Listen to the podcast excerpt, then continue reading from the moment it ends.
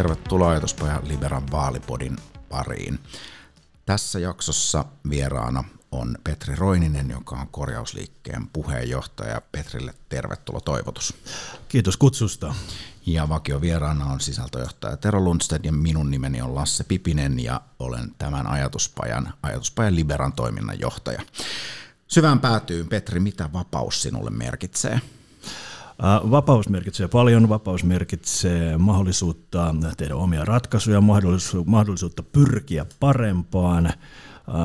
Me on, me niin meidän puolueen tällainen tunnuslause on sellainen, että enemmän elämää, vähemmän verovaltiota, ihminen keskiöön ja siinä viimeisessä tulee juuri tämä, tämä mahdollisuus pyrkiä parempaan. Se on tärkeää. Puhutaan vähän korjausliikkeestä. Kyseessä on siis pienpuolue, joka on, on syntynyt persuista, perussuomalaisista irtautuneen sinisen liikkeen. Oliko se sininen liike vai siniset? Siniset. Joo.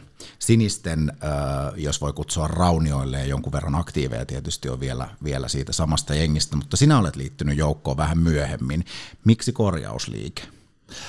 No tota, joo, mä itse liityin korjausliikkeeseen siis vuonna 2021 ensin äh, koin tiettyä turhaumaa aikaisemmassa puolueessa, jossa toimin äh, kymmenisen vuotta, eli, eli tuota kokoomuksen suunnassa. Ähm, ja, ja tuota, kaipasin tällaista äh, talousliberaalia, hieman arvokonservatiivia tulokulmaa.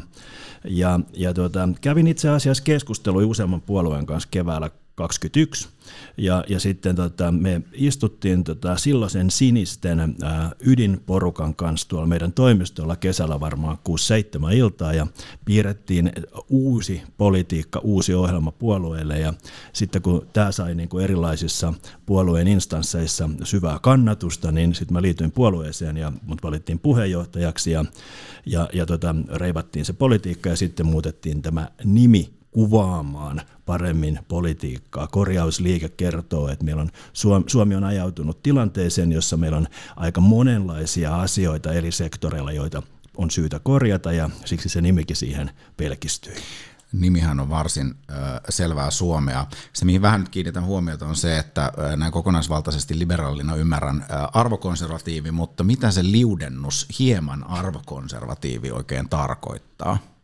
No se tarkoittaa sitä, että, että me ollaan niin talousliberaali ja ollaan myös yksilön oikeuksien ja yksilön vapauksien kannalla, mutta sitten toisaalta niin pidetään arvossa tiettyjä asioita, kuten, kuten mä otan niin vaikka konkreettisia esimerkkejä, vaikkapa niin turvallisuusympäristö on, on muuttunut huole, oleellisesti, meidän on syytä lisätä poliisien määrärahoja.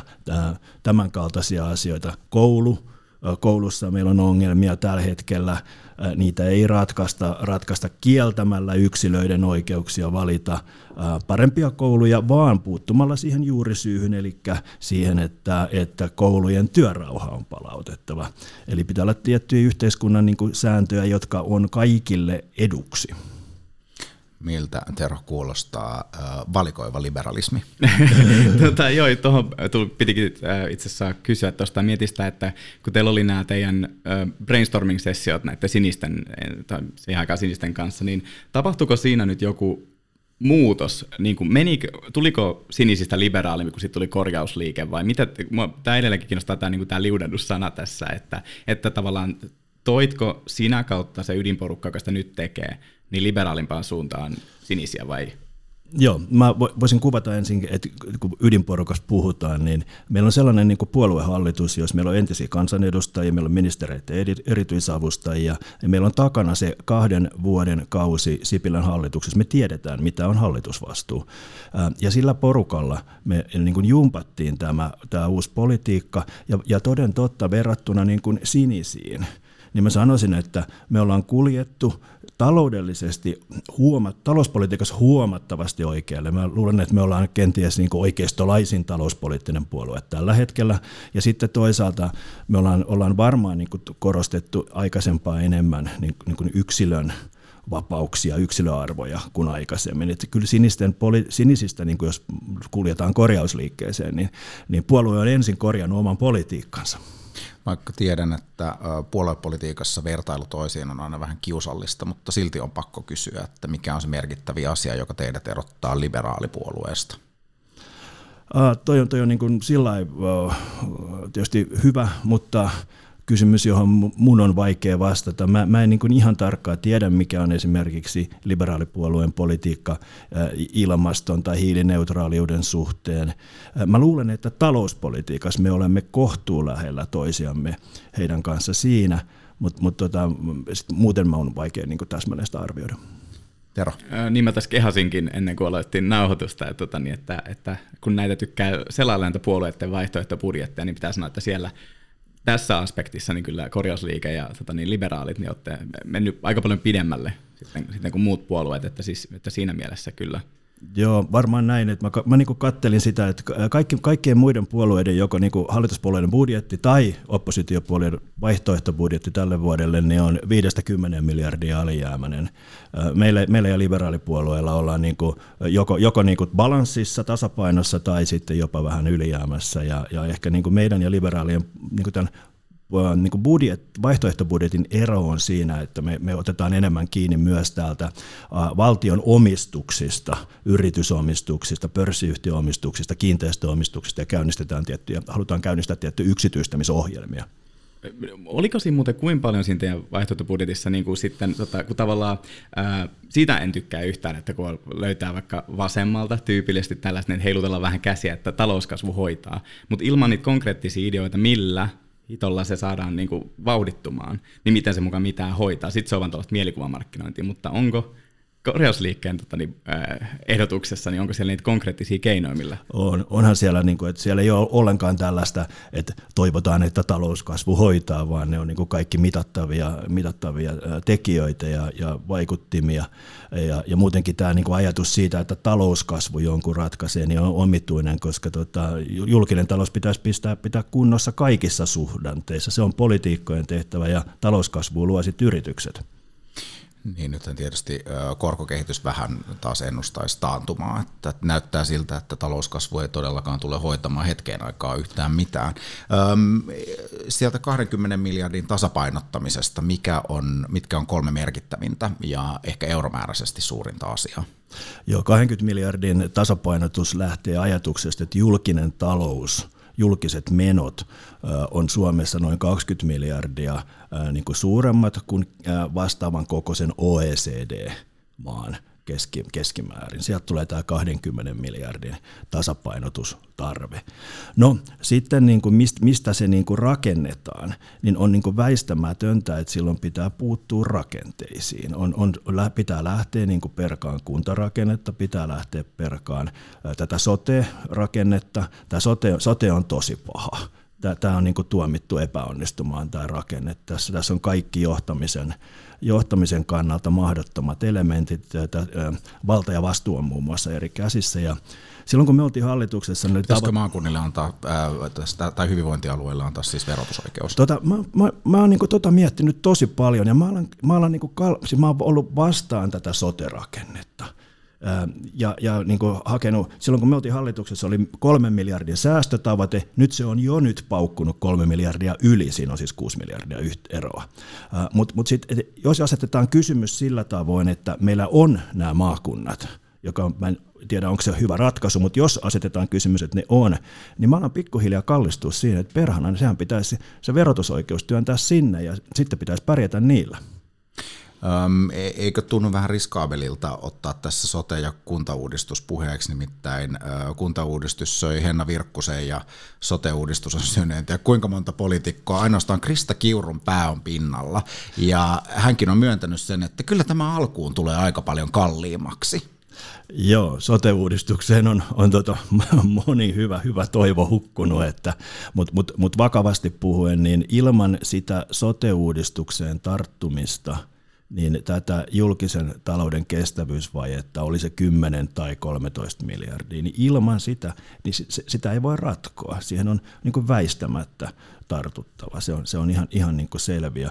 Me, me on niin kuin esitetty siihen tähän niin kuin perusterveydenhuoltoon sellaisia ratkaisumalleja, jotka perustuisi ää, ei niinkään tämmöiseen, niin kuin sosia- tämmöiseen integraattiin niin kuin nyt, vaan sillä, että rakennettaisiin ammatinharjoittajapohjaisia lääkäreitä, yrittäjäpohjaisia lääkäreitä. Niitä on Tallinnassa, toimii hyvin, niitä on Tokiossa, toimii hyvin. Ei mennä terveyskeskukseen, jos on nuhakuume, vaan mennään ää, ammatinharjoittajalääkärin vastaanotolle.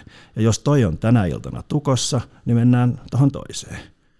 Niin Saksassa toimii vähän samalla. Joo, toimii monen. Perhe, perhelääkäri perustaa ne ihan niin kuin, kuin älyttömän, älyttömän kevyt malli, siis hallinnollisesti, ja, ja, ja niin kuin menee juuri päinvastaiseen suuntaan kuin mihin me nyt ollaan. Onko se kustannusrakenteesta jotain laskelmaa olemassa? Öö, siis mulla ei ole kustannusrakenteesta laskelmaa, sitä on niin kuin vaikea tehdä sitä laskelmaa eksaktisti, koska, koska tota, ei ole sitä laskentakapasiteettia käytettävissä, mutta siis on, on niin kuin selvää, että, että se, se kohdentaa ne resurssit asiakaspintaan huomattavan tehokkaasti, koska sieltä puuttuu väliportaan hallinto ja, ja koko se niin kuin sisäinen humppa. Ja, ja, ja tota, korostan, että se on siellä niin kuin ihan siihen perusterveydenhuoltoon käypä homma. Niin, perusterveydenhuollosta lääkäriystävältäni anekdootti, siis nimenomaan terveyskeskustyöstä, että meidän tehtävämme on pitäisi seuraa niin kauan kuin aika parantaa, niin silloinhan se voisi hoitaa ehkä vähän hallinnollisesti kevyemmin kuluin. Ja tämä ei tarkoita sitä, etteikö perusterveydenhuolto olisi äärimmäisen tärkeää, koska sitä kautta sitten päädytään yleensä niin kriittisiin hoitomuotoihin erikoissairaanhoidon puolella. Joo, se on, se on juuri näin. Ja, tota, ja nyt jos me katsotaan niin kuin mitä tahansa muuta tällaista valtakunnallista toimintaa, otetaan pankit, vakuutusyhtiöt, mitä tahansa, niin, niin eihän ne integroi niin kuin samoihin pisteisiin kaikkia mahdollisia asiakasryhmiä, kaikkia mahdollisia palveluita, vaan päinvastoin ne pyritään, pyrkii rakentaa sellaisia kevyitä, kevyitä juuri tähän konseptiin, tähän ryhmään sopivia malleja. Ja näin pitäisi tätä sotekin rakentaa rakentaa. Mitä yhteistä on tota, kuusivuotiaan esikoululaisen nuhakuumeella ja isoisän lonkkaleikkauksella? Ei mitään. Ei niitä kannata samoihin, Infektio. Ei niitä kannata samoihin organisaatioihin laittaa. Ei, ja tietysti mehän nähdään siis sekä lonkkapolvi lähinnä tuollaisista siis tukiliikuntaelin operaatioista, että selkeä erikoistuminen kannattaa. Joo. Ne hoidetaan itse asiassa äärimmäisen tehokkaasti muun muassa Tampereella. Kyllä, varmasti, varmasti. Ja meidän erikoissairaanhoito on siis laadukasta. Se on, ja itse asiassa aika kustannustehokastakin, kyllä, vaikka kyllä, onkin kallista. Kyllä, joo. No niin, tässä moitittiin vähän sotea ja äh, ehkä katsotaan kuntauudistukseakin seuraavaksi. Niitä on edelleen se Palttiaralla 300 ja ne on aika pieniä hallinnollisia, äh, tota, tota, ihmismäärällisesti myös aika pieniä hallinnollisia alueita, mutta tota, otetaan vähän ilon kautta, missä Suomi, Suomi on onnistunut, mikä meillä on äärimmäisen hyvin, mitä ei pidä korjata. Ah, missä Suomi on onnistunut? Tota, Suomihan ähm, on onnistunut tosi monessa asiassa ja yksi, yksi ihan keskeinen juttu on se, että et tota, miettikää, meillä on, meillä, on, meillä on ehkä maailman parhaat ja kustannustehokkaimmat insinöörit. Oletteko ajatellut koskaan? Hetkinen, oota, mä katson täältä muistiinpanoista. Petri Roininen, diplomi-insinööri. Loistava, ja ihan oikea painotus oli vielä, painosanalla diplomi. Mutta vakavissaan, niin jos me katsotaan tota meidän teollisuutta, sitä, missä me ollaan hyviä kansainvälisesti. Me ollaan metsäteollisuudessa älyttömän hyviä. Me, me, me ollaan IT-sektorilla oltu maailman kärjessä, ollaan edelleen hyviä. Me ollaan, me ollaan tietyissä energialohkoissa. Me ollaan, me ollaan tota, ja, ja näihin voidaan integroida ympäristökysymyksiä.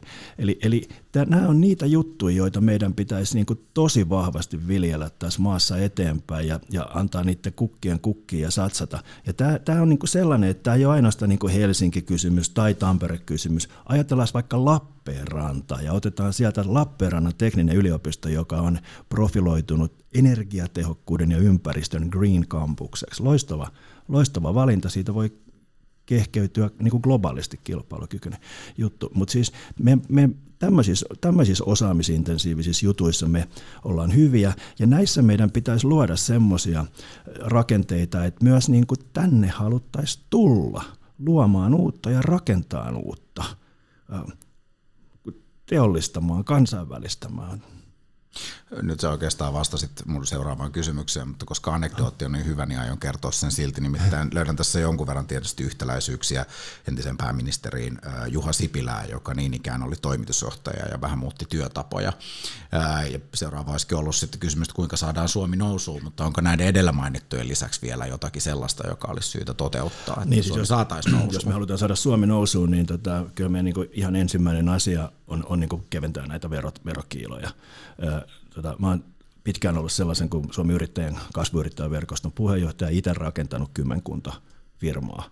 Ja, ja tota, kolme, kolme niin kuin kasvun suurinta estettä ovat verotus, verotus ja verotus. Jos näihin ei puututa, niin kaikki muu on vähän sekundääristä. Mm. Mä itse toivon kovasti, että tätä vaalipodcastia kuuntelee myös sellaiset ihmiset, jotka eivät ole välttämättä ei poliittiseen jargoniin eikä ä, taloustieteellisiin termeihin eikä erityisesti verotekniikkaan perehtyneet ja silti aikovat äänestää ja ehkä valitsevat ehdokkaan tästä joukosta. Niin osaatko Petri selittää, että mikä on verokiila? Joo, verokiila on sellainen osuus, osuus tota, asiakkaalta saatavasta rahasta, joka ei jää sille yrittäjälle, joka kantaa riskin, vaan menee valtion kirstuun.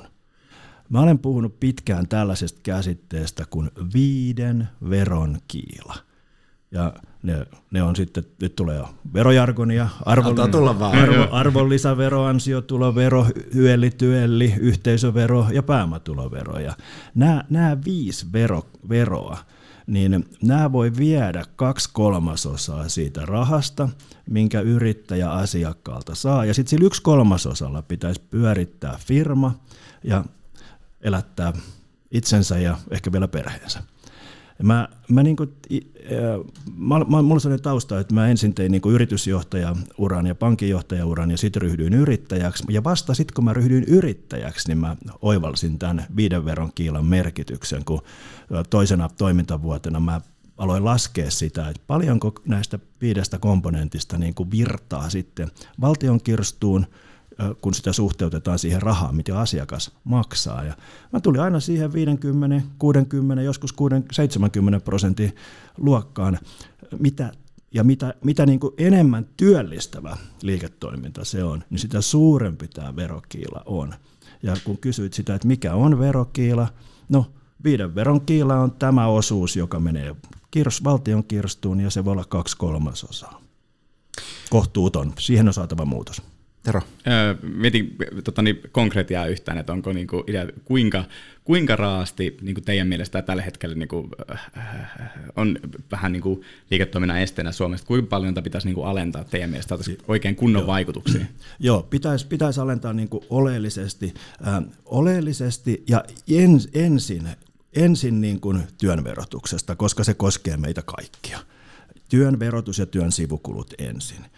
Se koskee meitä kaikki, sitten pitää, pitää aloittaa. Ja nyt, nyt niin kuin miksi pitäisi aloittaa, niin koko 2000-luvun ala, ajan Suomessa yritysten määrä on kasvanut, koko 2000-luvun ajan, mutta samaan aikaan niiden niin kuin tuottama BKT on polkenut paikallaan. Samoin trendinomaisesti viimeiset kahdeksan vuotta kasvuhalusten yritysten määrä on supistunut. Se oli joskus 40 prosenttia, nyt se on, nyt, nyt se on enää alle 30 prosenttia. Se on niin kuin romahtanut. Ja m- mä väitän, että tällä verokiilalla on siinä se keskeinen rooli sen takia, että ei ole kannustimia. Pitää olla paremmat kannustimet. Kuuntelet siis Ajatuspaja Liberan vaalipodcastia ja meillä on tänään vieraana Petri Roininen, korjausliikkeen puheenjohtaja. Ää, tässä kohtaa on hyvä muistuttaa, että että kannattaa tilata ja arvostellakin Liberan podcasti Yleinen tasapaino ja myös tämä vaali Podi. Seuraa meitä myös sosiaalisessa mediassa, Facebook, Twitter ja Instagram. Kaikki kannattaa nasauttaa seura- seurantaan. Ja öö, käykää välillä kotisivuilla kuikuilemassa. Siellä julkaistaan lähes joka päivä, ei nyt ehkä ihan, ainakin joka viikko jotakin uutta, joka liittyy öö, yksilönvapauksiin ja vastuuseen ja joskus vähän siihen kuuluisaan oikeistoliberalismiin eli talousasioihin. Öö, Petri Roininen, korjausliikkeen puheenjohtaja, mm, onko sinulla minkäänlaista analyysiä siitä, että miksi suomalainen julkinen oikeastaan kansantalouteen ja makrotalouteen liittyvä keskustelu on ainakin vuodesta 2008 saakka jäänyt siihen, että hyvin voidaan tehdä alijäämäisiä tuloksia? Erinomainen kysymys. Me on tosiaan niin kuin, ähm, viimeisen 15 vuoden aikana, niin, minkä sanoit, niin me, mä laskeskelin, että me on 119 miljardia tehty, tehty julkista alijäämää. Se on siis se iso luku, joka voi suhteuttaa sillä, että jos on vaikka nelihenkinen perhe, niin se on 86 tonnia lisää velkaa per nelihenkinen perhe. Se on siis enemmän julkista velkaa kuin semmoisella porukalla yleensä omaa velkaa. Ja, ja tota, me, on, me ollaan ehkä niin kuin, liikaa jääty sellaiseen niin kuin ajatteluun, että tämä so, niin kuin sosiaalidemokraattinen hyvinvointimalli on ikään kuin ainoa oikea malli, vaikka se on tosiasiassa niin kuin maailmassa äärimmäisen harvinainen tämmöinen, missä on korkeat verot, korkeat tulonsiirrot ja viime kädessä vastuu hyvinvoinnista on valtiolla. Tämä on äärimmäisen har- harvinainen, mutta meillä niin kuin, ikään kuin pidetään sitä vähän niin kuin, siitä on vähän niin kuin opin kappaleille jopa uskonnon kaltainen ilmentymä. Ja, ja meidän pitäisi niin avartaa mieltämme ja nähdä, että, että Amerikassa on omanlainen hyvinvointiyhteiskuntansa, yksilökeskeinen malli, toimii vähän toisella periaatteella, Keski-Euroopassa on kolmankaltaisia, ja, ja vapauttaa tätä keskustelua. Mä en tiedä, onko tämä syytä, tota, pitääkö meidän hakea ihan jostain konsensusyhteiskunnasta syy juuri tähän, vai onko YYAn varjo näinkin pitkä, että se vaatii sukupolven pari, että me päästään vapaammin puhumaan näistä.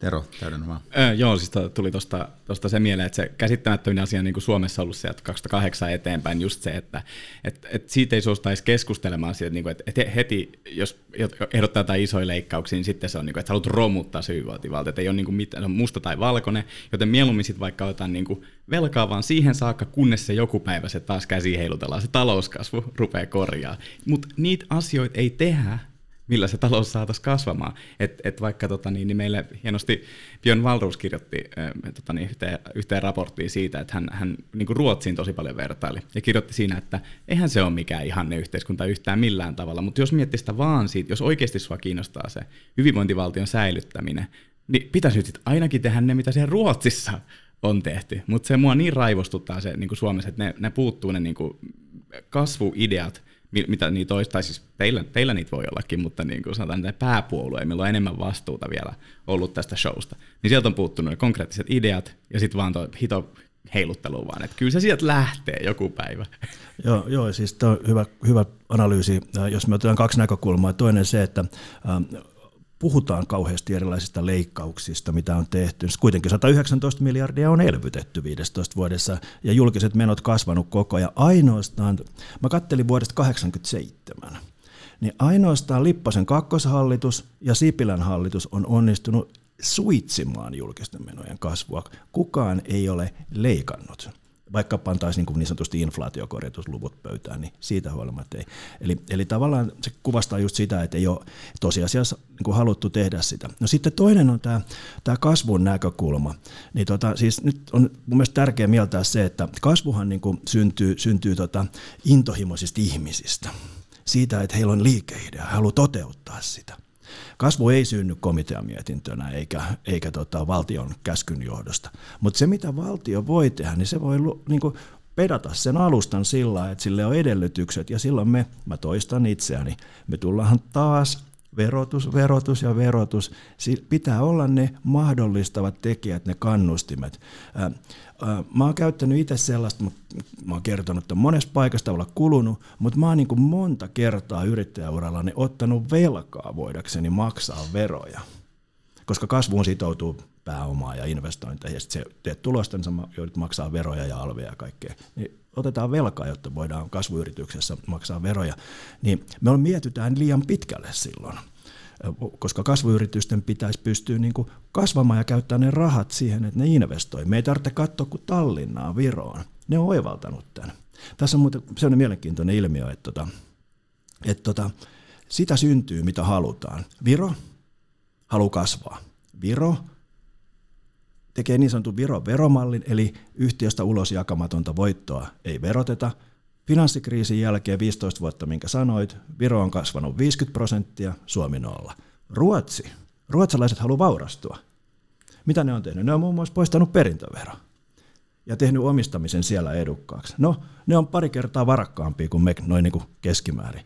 Sitten kun kysytään, että mitä me oikein täällä Suomessa halutaan, no ei, ei me oikein taideta osata sanoa muuta kuin, että me vaalitaan tätä niin sanottua hyvinvointivaltiota vähän uskonkappaleena, ja sen takia meidän talous on nollakasvussa, ja sen takia on myös niin, että me ollaan Länsi-Euroopan vähävaraisimpia kotitalouksia. Ja tämä, on, tämä havainto on yksi syytä sen takia, että meillä on, tai henkilökohtaisesti, meillä on tämä korjausliike. Näitä me halutaan liikuttaa, ja halutaan paitsi itse vaikuttaa, niin myös muut saada huomaan nämä. Eikö teitä maassa, jossa käytetään hyvinkin runsaasti termiä iloinen veronmaksaja, pelota, että teitä ei äänestä kukaan? Äh, ei. Me saadaan erittäin hyvää palautetta meidän, meidän avauksista. Ja, ja tota, äh, meillä on, meillä on niin kaksi missiota. Toinen missio on tulla täällä meidän, meidän niin kuin, äh, äh, vähän pienemmän valtion ja kasvavan kansantalouden agendalla vahvasti esiin ja, ja mennä eduskuntaan ja päästä sitä kautta vaikuttaa. Ja sitten samalla, samalla, samalla vaikuttaa myös siihen, kuinka muut, muut puolueet hahmottaa maailmaa ja minkälaista politiikkaa ne tekee. Miten pienpuolue pääsee eduskuntaan? Mitkä ne teidän keinot on? Miten te saatte äänikynnyksen ylitettyä?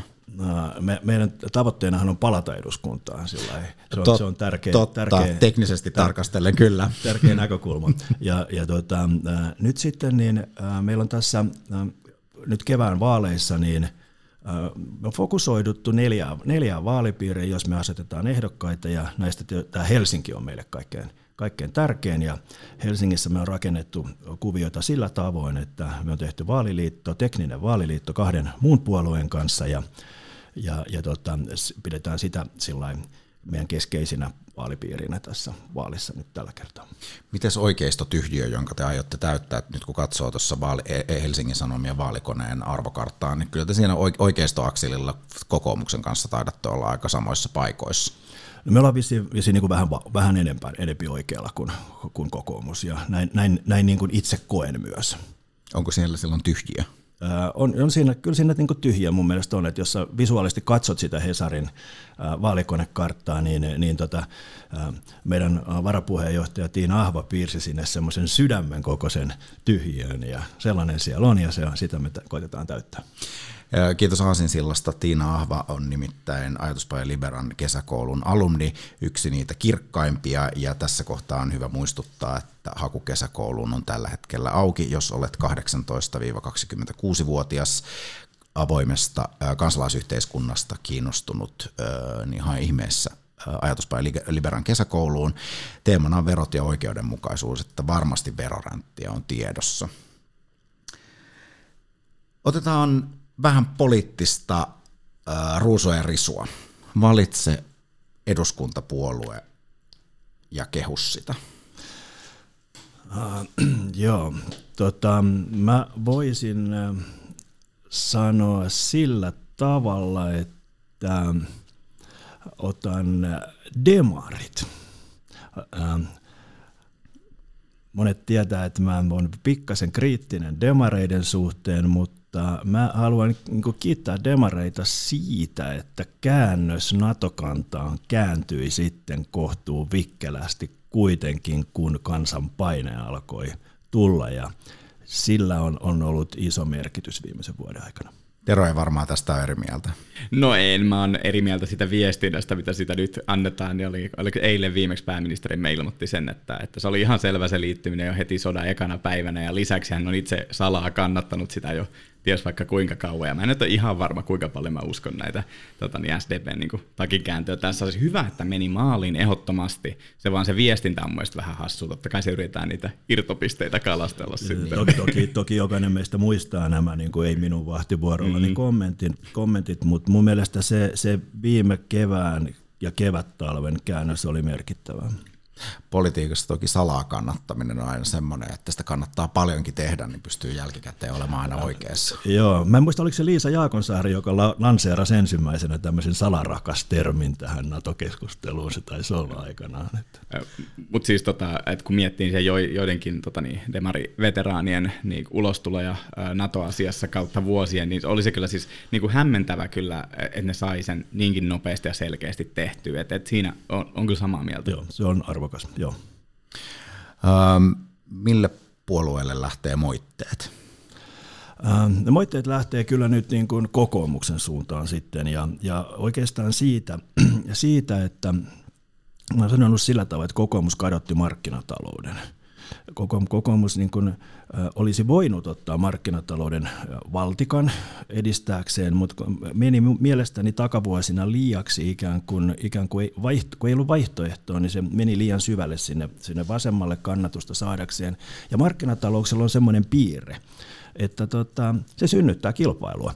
Ja nyt me ollaan sitten siinä tilanteessa, että on vaihtoehtoja, on, on, olemme me, on liberaalipuolue, on monta muuta, jotka, jotka ainakin nämä, jotka, jotka niin kuin tarjoavat tämmöistä talousmarkkina, markkinatalousvaihtoehtoa.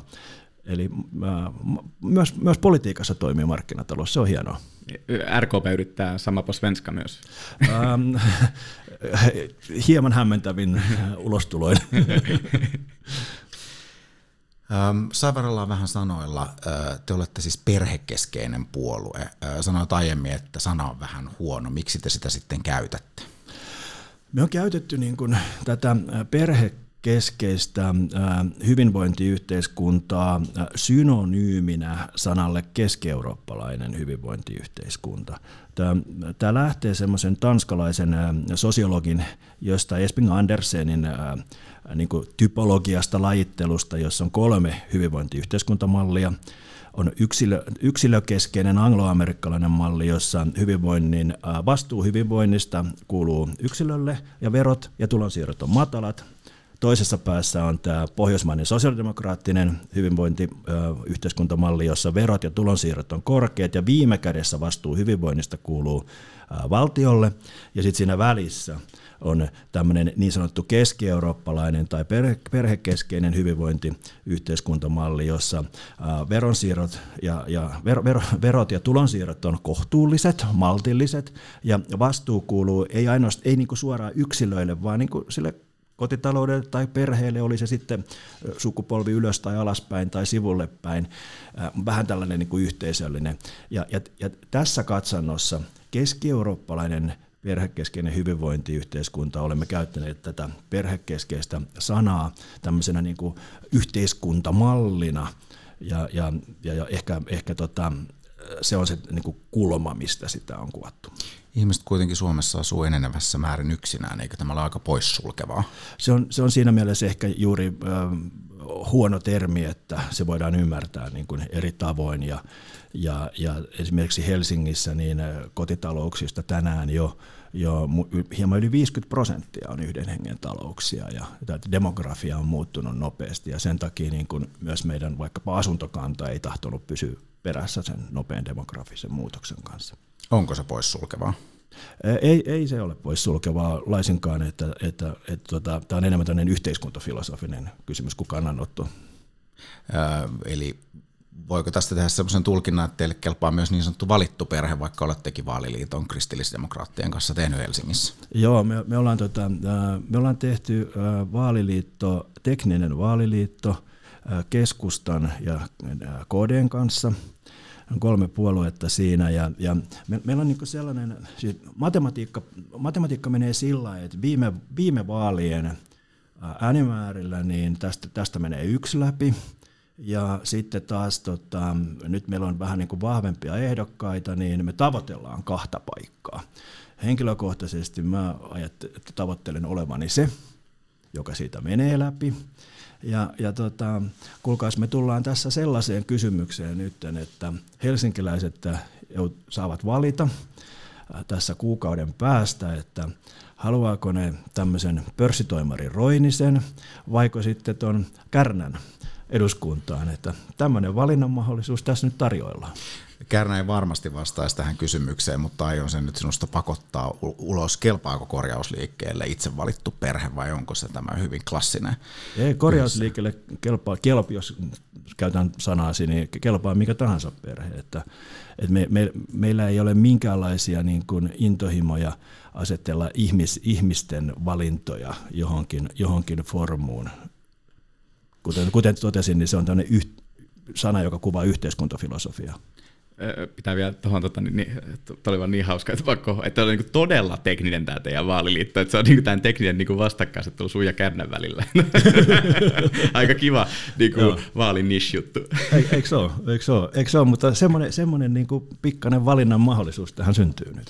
Tässä tulee nyt semmoinen pieni tuotannollinen krapula, kun tajuaa, että Mikko Kärnää ei ole pyydetty siis vaalipodcastiin vieraaksi, mutta tota, ehkä seuraavissa vaaleissa. Katsotaan, miten Kärnen käy. Siirrytään seuraavaksi pikakysymyksiin. Kysymyksiä on kahdeksan ja pyydän niihin joko kyllä tai ei vastausta. Katsotaan, että päästäänkö niitä vähän perustelemaan ja ehkä avaamaan. Kysymys numero yksi. Pitäisikö ihmisillä olla täysin vapaat kädet tehdä omat valintansa, vaikka ne vahingoittaisivat häntä? Mm, ei. Onko yksityisomistuksen suojaaminen tärkeämpää kuin yhteiskunnan hyvinvointi? On.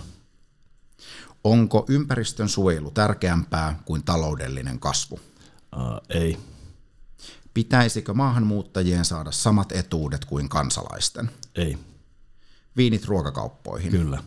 Jokaiselle jotakin on kaikilta pois. Jokaiselle jotakin on kaikilta pois. Uh, kyllä. Pitäisikö meillä olla Ruotsin tapaan rajat valtion velanotolle? No pitäisi.